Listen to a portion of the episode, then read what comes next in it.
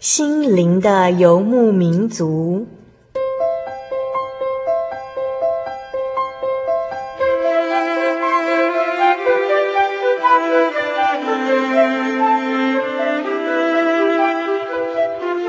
在这个谁都不管谁的后现代社会里，每个人的心灵都是游牧民族。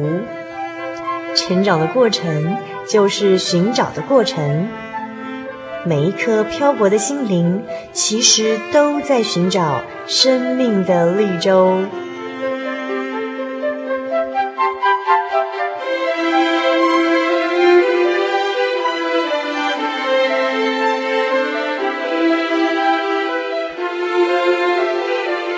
本节目由真耶稣教会台湾总会制作，欢迎收听。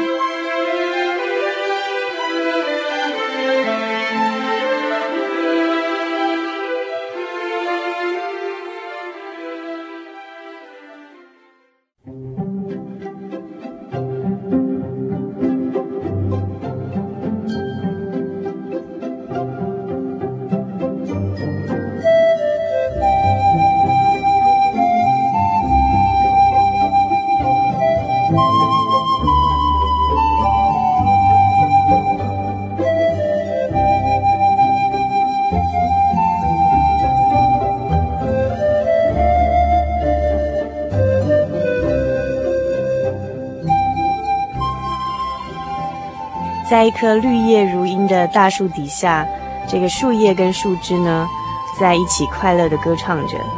有一天呐、这个树叶渐渐变黄了，决定要跟树枝告别。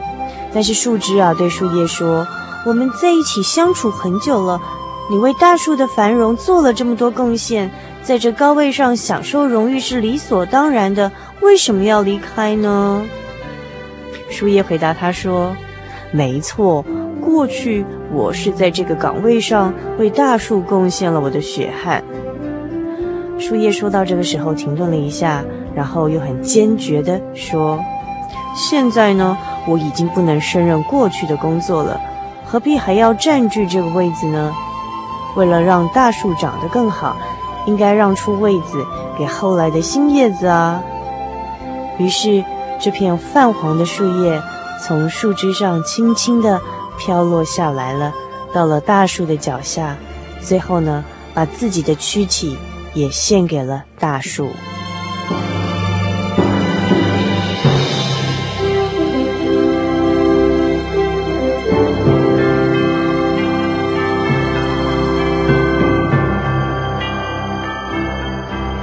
您现在收听的是《心灵的游牧民族》，我是主凡。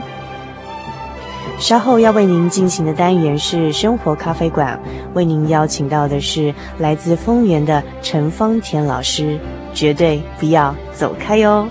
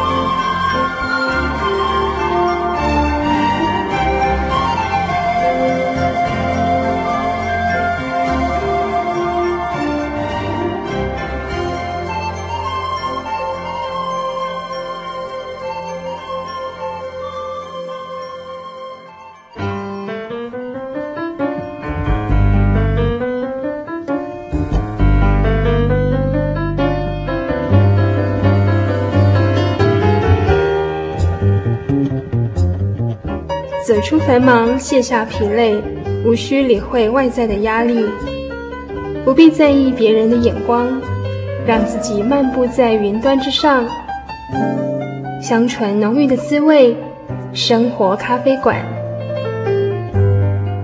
用心调味，与您共享。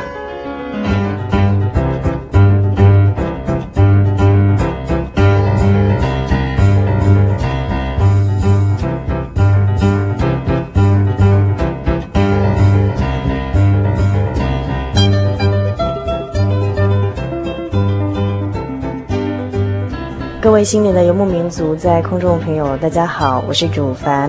我们现在进行的单元是生活咖啡馆。今天在我们生活咖啡馆的单元里头，主凡来到了呃我们人情味浓厚的台湾中部地区的丰原。那在丰原属立医院对面有一间真耶稣教会丰原教会哦。那么主凡现在人就在这边，因为今天呢，我们要为大家采访到的一位人物呢，叫做陈芳田陈老师，因为我们都叫他陈老师，所以在节目中我们也一样。叫他陈老师，那我们先请陈方田老师跟我们在收音机前面的听众朋友们打声招呼。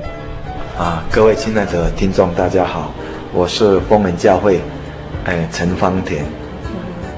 嗯、呃，那陈老师可不可以先简单跟我们介绍一下，你目前在担任哪方面的工作呢？我是我目前在台湾化学纤维股份有限公司工作，也就是俗称的台化公司彰化厂。嗯、而我在。民国六十二年的时候，是参加台塑企业的考试，被分发到台湾塑胶公司去工作，是在台湾塑胶公司的高雄人武厂，所以我那时候是在男子教会聚会。啊，民国七十二年，因为我家在中部，所以我那时候就调回，哎，中部工作，所以从七十六年到现在都是在彰化台化厂上班。我在想，陈老师可能在呃高雄那一段的经验，可能记忆很深刻，因为今天陈老师要跟我们分享的一些见证，都是那时候在高雄的男子教会的所见所闻，对吧？嗯、好，那今天呃陈方田哈陈老师要跟我们分享的主题是从使徒行传看真耶稣教会。那我想很好奇问陈老师，今天为什么想要用这个主题跟我们心灵的游牧民族听众朋友来分享呢？诶，我以前在我还在国中班的时候，那时候跟我们上课的有一位谢宗光老师，他曾经跟我们讲过，他说他刚刚信主的时候很喜欢看《使徒行传》，因为他从《使徒行传》来对照今天真耶稣教会，发觉说真耶稣教会的情形和《使徒行传》都是一一模一样，所以他从那边。了解到说，真耶稣教会真的是神的教会，真的是有神同在的教会。那我经过这几年，我在因为这句话给我很深的印象，所以我后来我在在参加真耶稣教会一些工作、一些访问，甚至一些为病者代祷的时候，我发觉我们真耶稣教会神跟我们同在的神迹奇事和使徒行传真的是一模一样，所以我就。对使徒行传我就特别喜欢。哦，不过因为那个可能我们有有些听众朋友对于使徒行传说不定没有读过，也不是很熟悉，是不是可以先请陈方田老师跟我们简单介绍一下这个使徒行传，这个在圣经里头它所呃所在的位置，然后说它所主要在讲的内容是什么？可不可以简单跟听众朋友介绍一下呢？好，我们都知道主耶稣还在世上传道的时候，传福音的时候，他身旁有一些他的门徒。那后来主耶稣离开这个世界升天以后，所教会的工作就由他这些门徒来做。那这些门徒和我们一样都是人，所以他能够所他们所做的行神迹奇事、医病赶鬼的事情，记载在使徒行传里面。今天我我因为我参加教会的工作，看到教会教会一些神与我们同工所做出来的、所行出来的神迹奇事，和使的形状所期待的一模一样，所以我相信。使的形状所期待的真的是当时实际的情形。那今天用使的形状来对照真耶稣教会的神迹奇事，我我所以我很肯定的说，真耶稣教会也是神同在的教会。今天因为主耶稣跟我们同在，所以我们借着他的大能，我们也能够行出和使徒行传一模一样的神迹奇事出来。所以我很感谢神，我很高兴说，我找到了真耶稣教会，也找到了神的教会。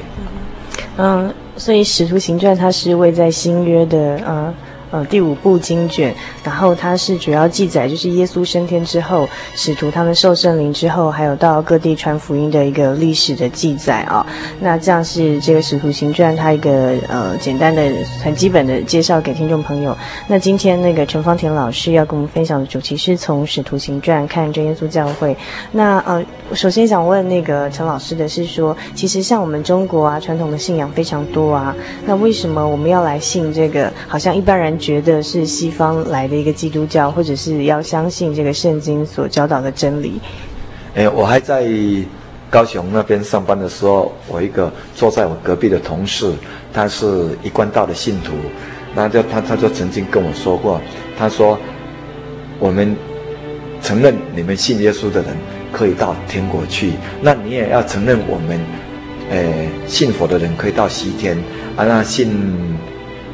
道教的人可以到极乐世界去，啊，那我说抱歉，我不晓得你们能不能有没有一个西天，有没有一个极乐世界，但是我知道信耶稣的人一定可以到天国去，而且圣经也告诉我们说，信耶稣的人可以到天国快乐无比的地方去，但是没有信耶稣的人要受审判，所以我认为我们在这个世界上一定要信耶稣。那我那个同事又问我说。条条马路通罗马，为什么一定要信耶稣呢？不信耶稣，你你走你的阳光道，我过的独木桥。你信耶稣的，你去信你的耶稣。啊，哎，我信佛的人，我可以到西天去。我说圣经记载就是说一定要信耶稣。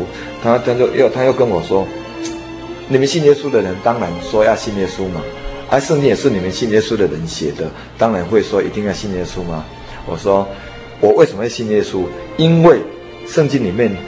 在马可福音的最后一章最后一节，也就是马可福音十六章二十节那边说，门徒出去到处宣传福音，主和他们同工，用神迹随着证实所传的道。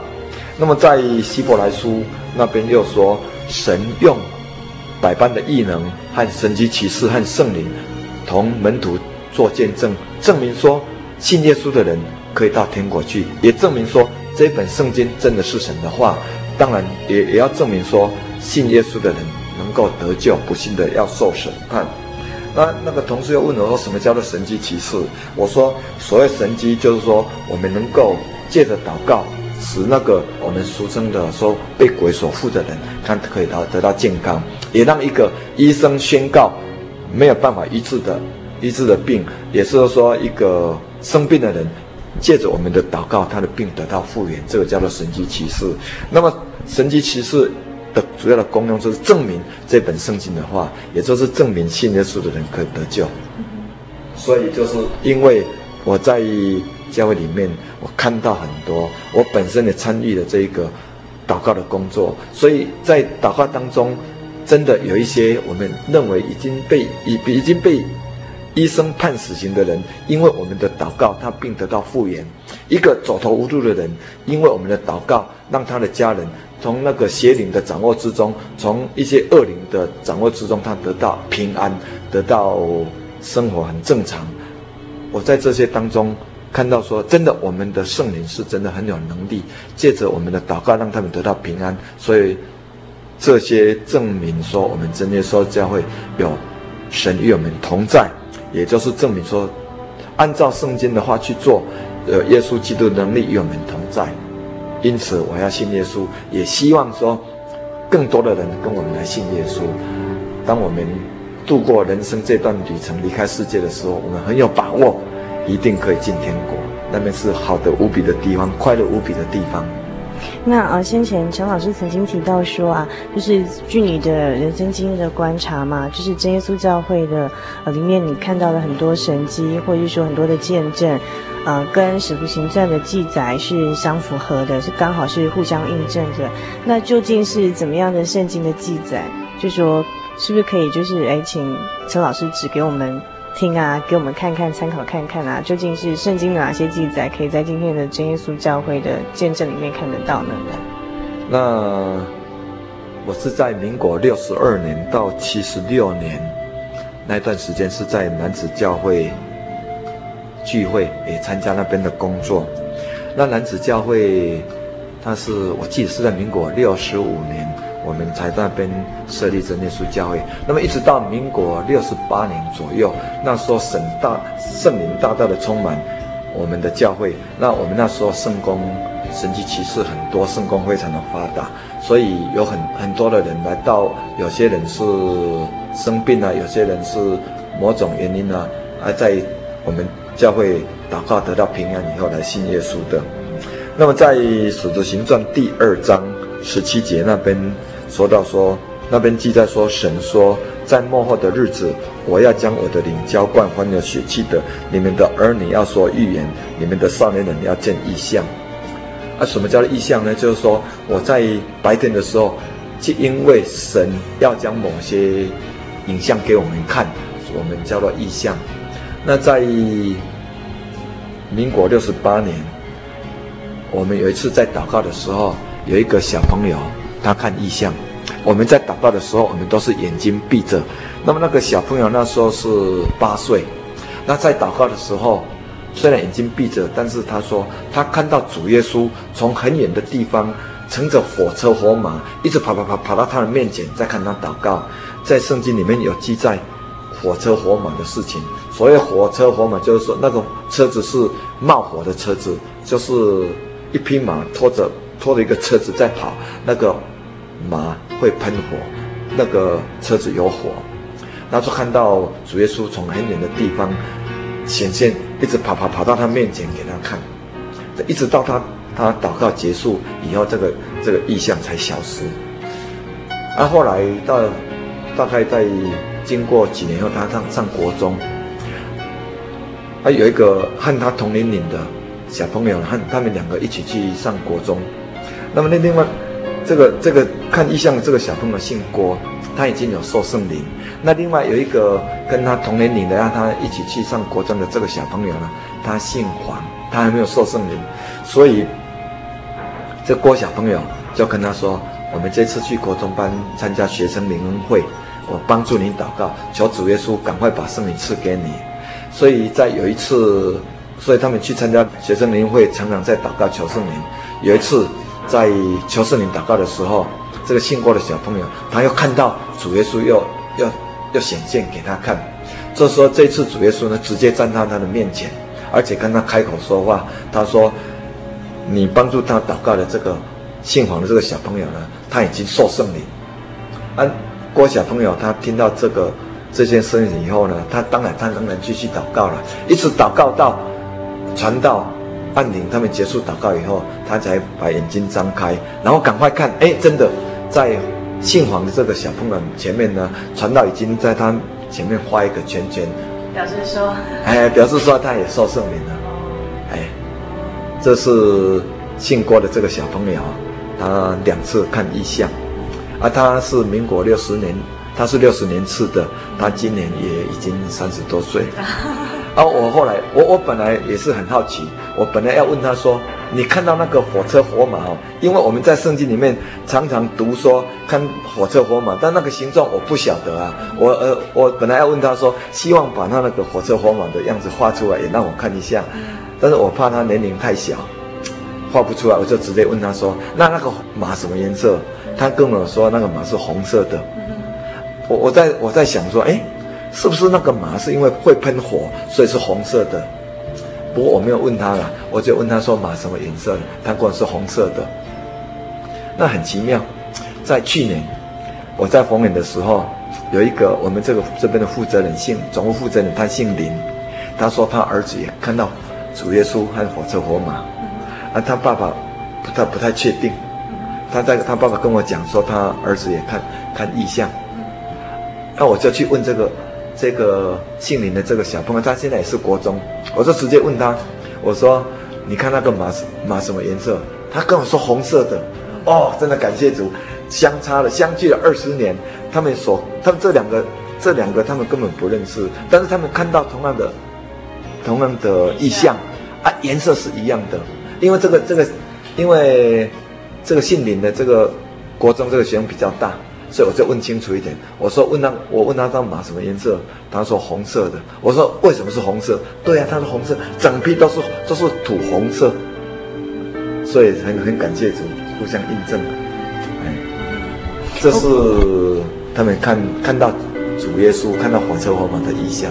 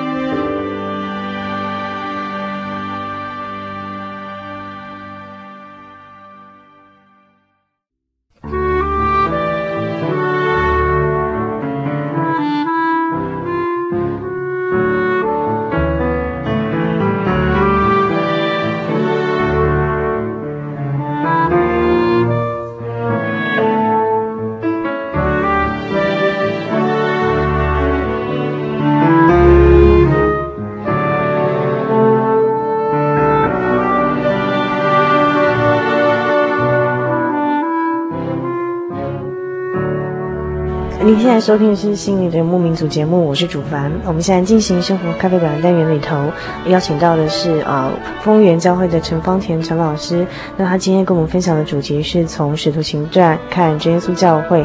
那刚才呢，他啊已经跟我们分享了，就是他在啊真耶稣教会的所见所闻，包括在男子教会的，以及他后来搬到丰源教会。然后他看到的是，呃，刚刚也跟我们分享了，嗯、有看异象的。然后也有就是说赶鬼的，好，那还再来呢，嗯，陈老师要跟我们分享的是他所看到的，就是医病的这样的一个权柄的见证，是不是？请陈老师继续给我们介绍呢？好，那在《使徒行传》第三章这边有记载彼得他们医治瘸腿的，那后来继后面也继续呃写描写很多。彼得、约翰、保罗他们借着祷告，让病人的病得到医治的。那么在民国六十九年左右，有一个老先生来信主。啊，这个老先生他是因为尿毒症很严重，他到那个男子的农民医院去住院，住住好久，病都没有好。后来那个医生叫他回去，他说：“我病还没有好，你怎么叫我回去？”但是医生就是要他出院，让他回去，所以他他很他心里有数，他这个病医不好，医生叫他回去，所以他回到家里面以后啊，他都没有在房间睡觉，他都躺在大厅。大厅那边，那大厅那边在，在、那个、这个的意思是，他说他在等死，他真的就是在等死，身体已经很对很虚弱，很很病病很严重。那么在他住的是巷子口，那么在巷子里面有一间有一个有个房子是我们教会丁太太的房子，他到他那个房子是租给别人，所以他每个月都要去那边收房租。那有一次，他要也是要去收房租，从那个那个，哎，我刚刚说过他的名字没有？这个老先生他名字叫陈阿古，耳东陈嘛，阿古，古是山山谷的古，陈阿古。后来我们叫他阿古伯，阿古伯，阿国北，阿国北啊。他就是他就是住在巷子口的第一间房子。那么丁太太从他家门口经过的时候，他看到那个阿阿国北啊。躺在那边，他就问说：“哎，阿姑婆，阿姑婆，你你躺在这边干什么？”他阿姑婆就很很，他说：“我在这边等死，我其他的单戏啊，他闽南人，他说我其他的单戏啊。”那丁太太听到他这样讲说：“啊，你呀、啊，你的你你等死了，怎么可以？你你到真耶稣教会，真耶稣教有神迹奇事，真耶稣叫真耶稣，真的耶稣，你在那边哦，他他可以，呃，那个叫那个。”我们叫有神迹启示，后来在跟阿古婆相处的这五年当中，哈，阿古婆的神迹启示很多，他身上神在他身上，哦，显出很大的作为，我们看的都很而且一些很奇妙的那个那个神迹启示。后来阿古婆在做见证的时候，他常常常常提到真耶稣这三个字，所以这三个字给他很深的印象。那在在这之前，后来。我我去我去跟他聊天的时候，他说哈，他到真耶稣家来听道理以前，他有三次要自杀，都没有死。第一次呢，他是因为他知道他要他他病医不好，所以他说拖拖拖，干脆我自杀死好了。啊，他第一次要自杀的时候，是他有自杀念头的时候，刚好有一个隔壁有一个有一个年轻的太太，有一次到菜菜市场。买菜回来，看到阿古婆在那边，啊，他说啊，阿古伯啊，哥伯啊，你在做什么？来，我这三个柿子给你吃，来给他三个柿子。那在在我们中国人的这个医书里面呢，有提到说，我们长一辈的都有这个印象，柿子不能和米酒一起吃，如果两个一起吃的话会中毒。那个阿古婆看到这柿子，他哎。好了，现在我要自杀，刚好可以，所以他就拿着他的柿子和要去买米酒，然后他走到那个什么地方去？到那个男子 男子交流道附近的那个涵洞下面，有一个平台，他就跑到上面去，然后一口柿子，一口米酒，一口柿子一口米酒，他希望这样吃以后中毒，然后死在那边。但是他一边吃一边喝喝的时候呢，他就迷迷糊糊就就就就就昏迷了，忽然有个哐很大的一声。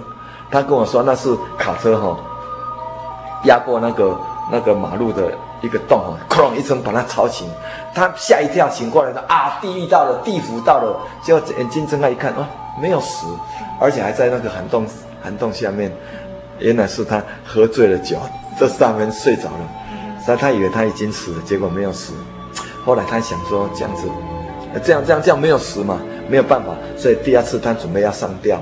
他在他家后面有一个鸡棚，在养鸡的鸡棚子，他就想说啊，干脆可以在那边上吊，所以他就把绳子也准备好了，他也踩到椅子上面去要上吊，但是那个什么那个鸡棚子已经太久了，结果当他把椅子椅子踢开以后呢，那个鸡棚子受不了，承受不了他的体重，结果整整个那个鸡棚子哒哒哒哒就就就就掉下来，他就要把它摔在地上，啊，他说吼。没有吊死哈，差一点被那个鸡棚子压死。第二次也没有死，所以第三次他就干脆说啊，我干脆吃老鼠药好了。所以他准备要吃老鼠药，但是在他到准备要吃老鼠药的时候，忽然就刚好看到一只老鼠，也是也是吃吃到那个老鼠药，快死快死不死的是在那边发抖发抖发抖，他看哇很恐怖，结果他要吃老鼠药呢，他不敢吃了，不敢吃了，所以也也也就没有没有没有自杀死。那刚好在那段时间哈，丁太太就告诉他要来信耶稣，那所以那天晚上。就请那个郭弟兄用机车把他载到教会来，呃，那时候车子还很少了，有机车就不错了，所以就是用机车，他已经已经不能走路了，就是用机车把他载到教会来。那刚好那一天我比较早早到那个教会来，所以我我我我我我想说我们那个会堂在二楼，所以我本来想去说我把他背到二楼去，后来想不行啊，我也很瘦啊，对不对哈？我想搞不好我我我呃力量也不大哦我。把把他背到二楼去，然后搞不好呢，从楼梯摔下来，嗯、呃，还没有，还还还还没有病死，没有死了就就摔死了。结果我说哈，算了算了，所以就没有，就请另外一个另外一个郭弟兄，他比较壮，他在卖水果，他身体很壮，就请他背上去。那么很奇妙，他刚刚来的时候连走路都都没有办法走，就是用机车把他载来。但是经过不久，哎，他慢慢的可以自己拿拐杖。慢慢走，慢慢走，他不用人家载，自己走来聚会，然后慢慢走回去。又又不久，哎，拐杖又不用了。我印象是大概三个月完全康复。因为因为我们散会以后，常常说一边一边聊天一边慢慢走回家，但是他从八门追过去，也就是说他走的比我们快。啊，我觉得很奇妙。啊，我当然我也晓得这个陈阿古阿哥贝哈，他不认识字，要吃斋十六年。他吃斋十六年，我想说不认识字，要吃斋十六年，他怎么能够听得懂基督教的道理啊？他怎我我我们聚会的时候讲的他，他怎么听得懂？所以我就要找一个时间特别去问他。我说阿哥贝阿哥贝啊，教会的道理怎么听得懂？他说哈，我第一天到教会来，我就知道教会有神。他怎么知道呢？哎，他说。因为因为我们那时候高雄很热嘛哈，所以都有都有冷气。啊，他在聚会的时候，我们在祷告。聚会我们刚聚会开始，我们都闭着眼睛祷告。他说他在祷告的时候，感觉有人给他披披衣服。大家说哦，这真的是教会的信徒哦，很有礼貌。哦，看到我这个这个老人家哦，怕我冷，要披衣服。他想要张开眼睛，要看看是谁。等他准备要张开眼睛要转的时候，哎，那件衣服收掉了。啊，他啊收掉就收掉，他要继续祷告。哎，又给他披衣服，他要看的时候，那个衣服又收掉了，接连好几次。啊，但我我以前也没有没有听过这种见证的，我也不晓得这见证是怎么一回事的。但是陈大古老弟兄呢，他就说，好几次刚刚要张开眼睛的时候，衣服就收走了。他要继续祷告的时候，那个衣服要披下来，所以他就啊。真的是那个，他就体会到说这个是神，对，觉得是神，所以从那天开始，他聚会，他不管他听得懂听不懂，相信，他就是相信，相信真的是要有神，啊，教会讲什么道理，他都完全接受，所以，因为他完全相信，所以神在他身上就显出这么大的神迹，一个医生已经宣布，已经没有救的人。就这样，不要三个月，就完全康复。这样，当然也是因为说他有，就是第一次来教会经验，就相信有神，对，就是也有信心，神赐给他信心这样。然后，呃，刚刚我们讲到了，在在陈阿古老弟兄的身上哈，后来他信主以后，他很快乐。他说他他一生从来没有这么快乐过，所以他说，只要能够再多活五年，他就心满意足。真的，在他信主第六年，神把他接回去，哎，但是在他这这五年当中哈、哦，常常都有神神的作为在他身上，神迹奇事很多，包括他两次，一次是吃饭的时候把那鱼鳃骨吞到肚子里面去，很痛苦。他说真的，那那段时间他很痛苦，啊，去看医生也被医生骂。医医生检查不出来，说他老人家随便装病。他说我已经痛了要要我就痛了很厉害，你还说我装病，所以他很生气，但是没有办法。但是有一次在一边洗米要煮饭的，一边一边在自怨自艾的时候，哈，这都是他自己讲的啦。我在自怨自艾的时候，哎，那个鱼鱼鳃骨自己自己跑出来，然后跑到喉咙，他咳嗽一下，那个鱼鳃骨跑出来，他也带到，他把那个鱼鳃骨也带给我们看。这件事情大概一个一个多月。你说一个月都被那个鱼鳃骨弄得不舒服，在肚子里。但因为时间的关系啦，要如果有时间的话，就可以讲详细一点。那在不久，他又来做见证。他说这次是什么？被那个鸭骨头卡在喉咙里面，也是很痛。但是他说我这次有经验，啊啊啊，我马上就祷告，从中午十二点一直祷告到三三点多，那个鱼那个鸭骨头又自己跑出来。从十二点祷告到三点多也不太容易呀、啊。当然他也不是一直在祷告了，反正就是坐在那边一边祷告一边想，一边祷告一边想啊。哎呀，那个那个骨头要跑出来。他说：“吼，是本来是不敢做见证的，还怕人家笑说我这个老人家这么爱吃，每次吃都吃出问题出来。但是他说：吼，这神的恩典不做见证不行啊，所以他还是还是不怕人家笑着来做见证啊。”那陈老师还有要，就是刚刚讲了意向，也讲了意志嘛，然后还有赶鬼的，接下来还有还有一个一哎，就是这是我我那个大儿子的见证。那我那个我我的大儿子是六十八哎六十七年次，那因为他是大儿子，老实讲，我们两个夫妻哈也不刚刚大儿子啊，而且我家是在我爸爸妈妈住在台中，我们那时候只有我们两个住在高雄。所以刚刚有老大的时候，也不太会照顾婴孩了。所以当我那个我我我那个老大，他是在中部这边，做中部这边的医院出生，然后满月以后，我们就带到高雄去，因为我在那边上班。那他刚刚到那边去的时候，刚开始会哭闹，我们以为他是感冒，所以就去带去给医生看，就是按照感冒的方法在医治，那一直都没有没有效，后来。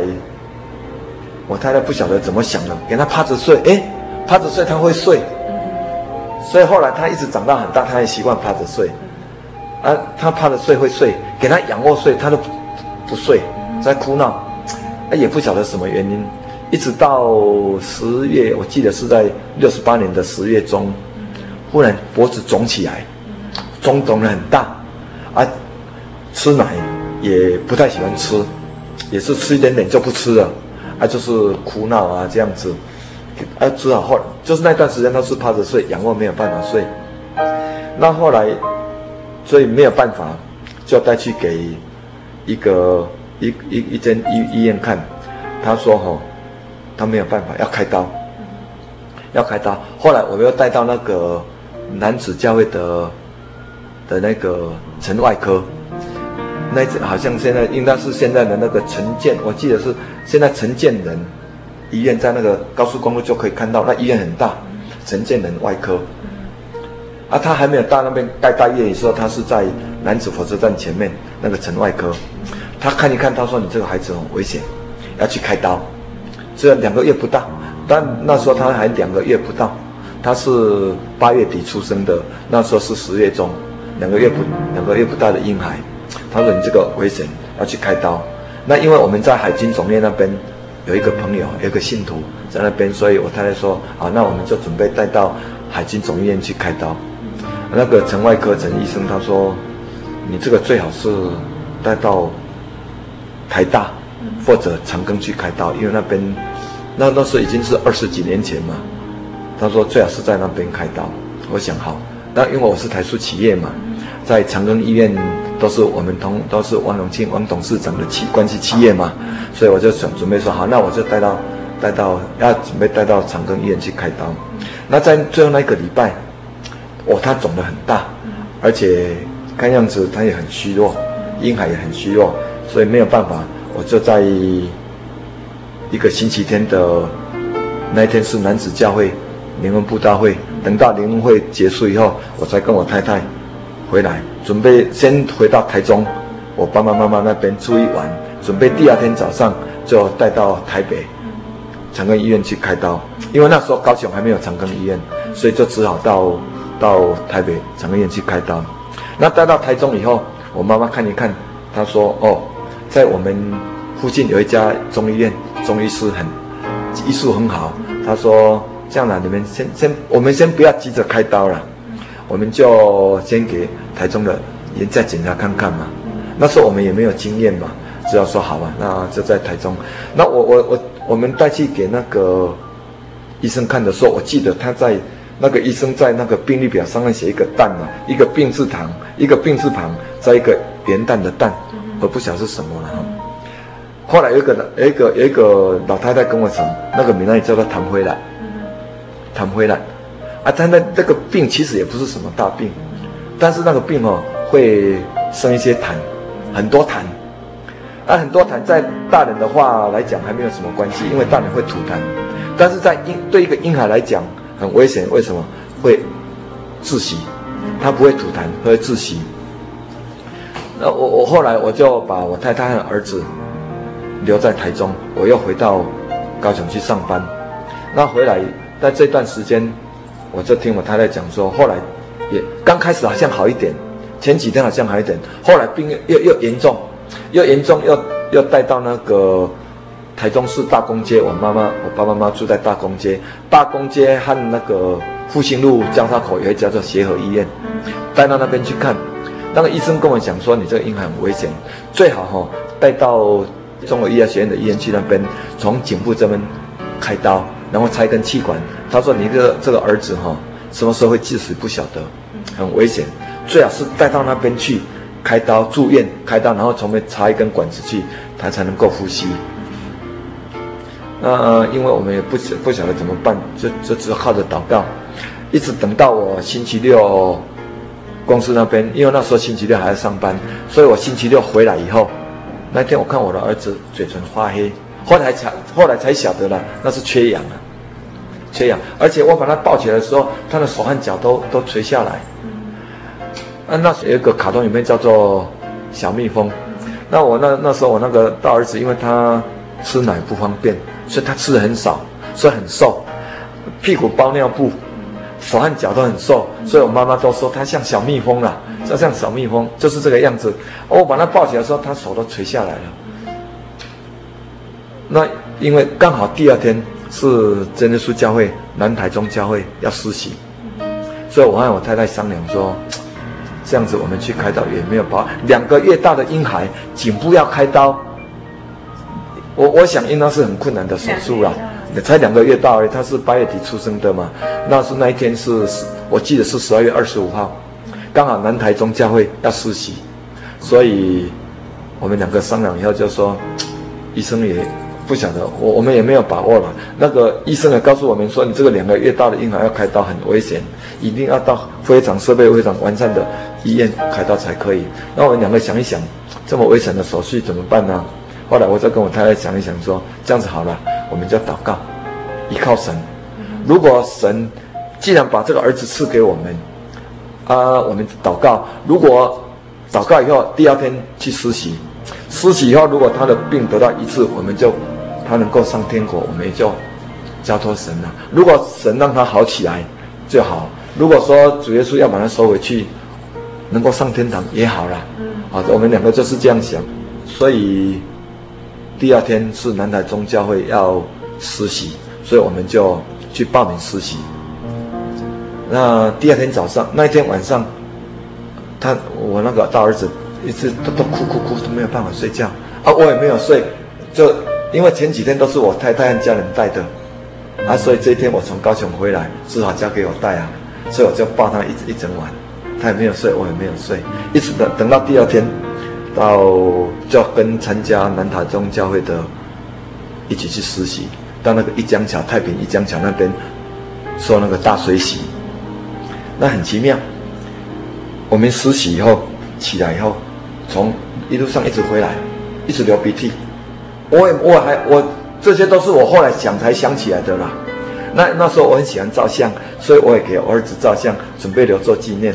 后来才发觉，他每张相片哦，嘴巴都是开的，都是打开的。后来我在想说，应当是呼吸困难，所以他是用嘴巴在呼吸。我来看，哎，他每张那施洗的香妹每张都是嘴巴开开的。那等我们施洗回来以后，一路上一直流鼻涕。那隔壁的一个老老太太跟我说：“哎，你儿子流鼻涕了。”我说：“好，我就把它擦掉。”就鼻涕一直流，把那个手巾都都都都流湿掉了，都都湿掉，弄板皮啊。那回到回到教会以后，我怕太太又泡奶给他吃，哎，他就吃的很好，整个一整整瓶的牛奶都吃都都都吃完了。那那天下午接的时候，哎，他就一直睡，他就可以睡着了。本来晚上都没有睡，啊，梳洗回来以后，吃过来以后就睡觉。他一直睡，我也一直睡了，因为他一他没有睡，他晚上没有睡，我也一直睡啊，所以很不好意思。哎，我也没有睡，所以很不好意思。那一天去的时候，我们两个一起打瞌睡，那就这样子，也就等到聚会完毕以后，我就跟我太太讲说，哎，聚会完了，我们是不是带带他去给医生看？一想到，哎，星期天晚，星期天下午，医生医院都医生都没有看病。其实大约有了，我们没有想到了。后来说，还是这样子好了，这已经受洗了嘛，我们也放心了嘛。啊，也既然祷告交托了，干脆就就完全交托好了。神要让他好就好，神要把他带回去，就给他带回去。反正受洗过以后嘛，我们就放心了。如果他没有活下来，离世也能够到天国去，我们也很可以得到安慰，也放心啦，安安慰哈。所以就也没有去带去给医生看。那。我太太和我儿子就留在台中，我又回高雄上班。好，那后来就第一个礼拜以后回来，啊，应当是十二月三十一号，礼拜六哈，以后回来。一回来，我看我我那个儿子在睡觉，我就叫我就在那床头叫他陈志仁陈志仁，他转回头转过来一看，我不认得了，这样整个人都圆圆的胖起来了。我说哪有差？我心里吓一跳，哪有差那么多？真的完全都差很多。后来我问我妈妈，我妈妈就说：“哈，她这段时间哈，也是我们就是祷告了，也是会哭会闹，但是后来慢慢好，慢慢好。后来，后来这个本来颈子肿起来了，慢慢慢好，就就消消下去了。后来看到说，哎，这两个这个这个红红的，就说哎红红的，哎，没出卵啊，就那个脓已经跑到这边来了，就带去给医生检查。医生说啊，这个这个来简单拿那个刀子。”割割两个，轻轻的给他划两刀，然后挤一挤挤一挤，用红药水擦一擦，好了，带回去，就这样好了，就这样好了。后来他一直到现在，这里还有两个疤。我常常跟他讲说，这主要是给你做记号。哎，你以前你两个月大的时候差一点死掉啊，本来去开刀也不用了，然后这边现在两个两个刀，一一个很短短的刀疤，主耶稣给你做记号，你要永远记得，你的命是主耶稣把你救回来的。所以这是恩典的记号，对对对。那那本来是要把他带到长庚医院去开刀的时候，那时候我们刚好刚买房子，是在买房子买不久，还记得那间我们那时候买二十五万，一间房子二楼的二十五万。不过大家带到那时候大家没有什么钱嘛哈，那要带到还还还而且还在缴贷款嘛，所以如果是要我是准备说把我太太儿子带到长庚医院去。开刀的时候，我要先回去。第一个动作要卖房子，不然哪来的医药费？后来感谢神，儿子也好了，房子也不用卖了。哎，就这样。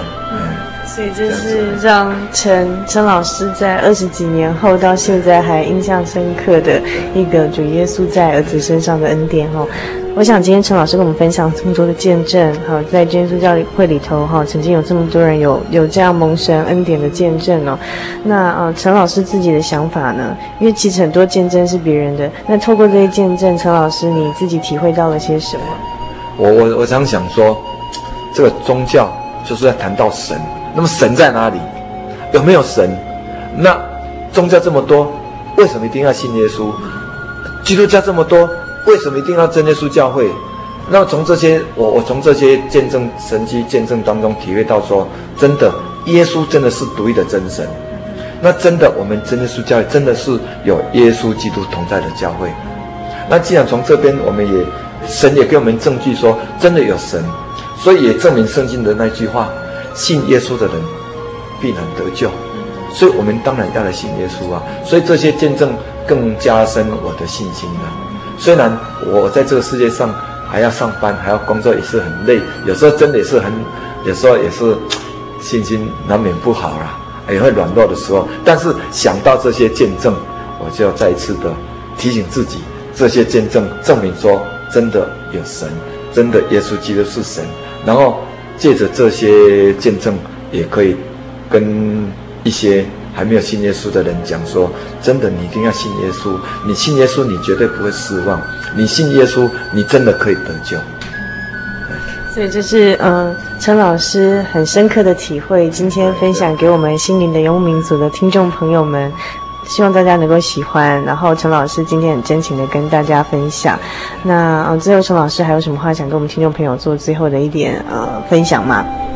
呃，常常有些人跟我问说，因为我们丰年教会对面刚好是医院嘛哈，所以我们常常会过去那边去做分担单。常常有些人说。问说：“那我去信耶稣会不会好？”当然很难很难跟他回答这句话了。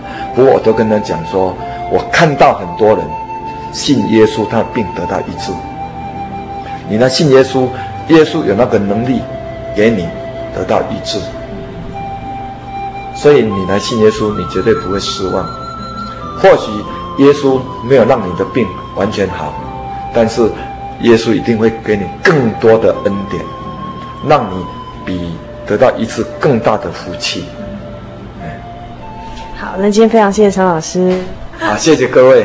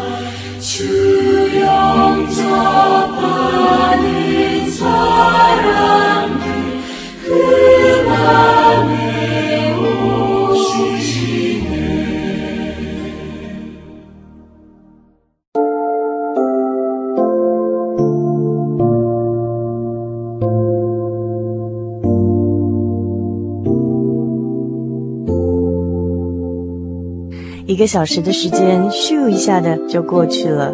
如果您喜欢我们的节目内容，欢迎来信和我们的听众朋友一起来分享，或者索取我们的节目卡带，也可以参加我们的圣经函授课程。台中邮政六十六至二十一号信箱，传真号码零四二二四三六九六八，注明“心灵的游牧民族”节目收。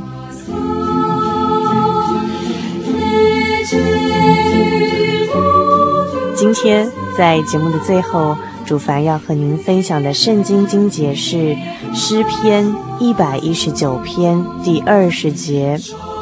我时常切慕你的典章，甚至心碎。祝您今晚有个好梦，我们下个星期再见喽。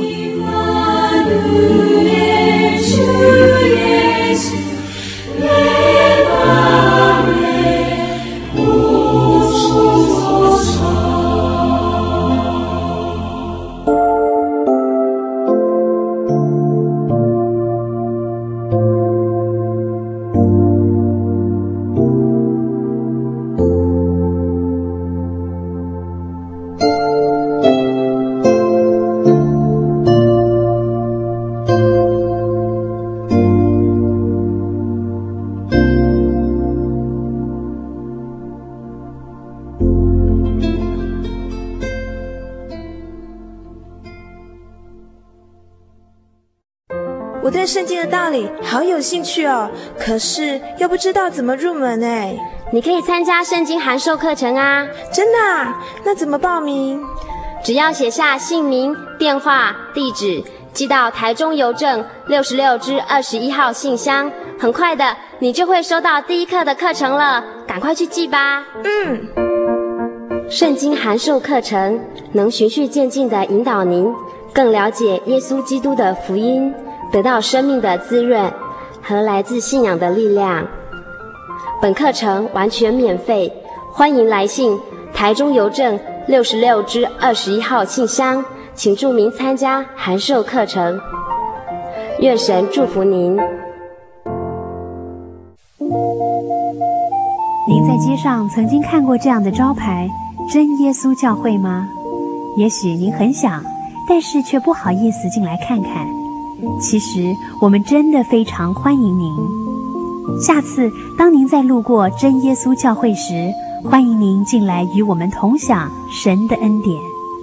真耶稣教会，台中邮政六十六至二十一信箱，欢迎来信，愿您平安。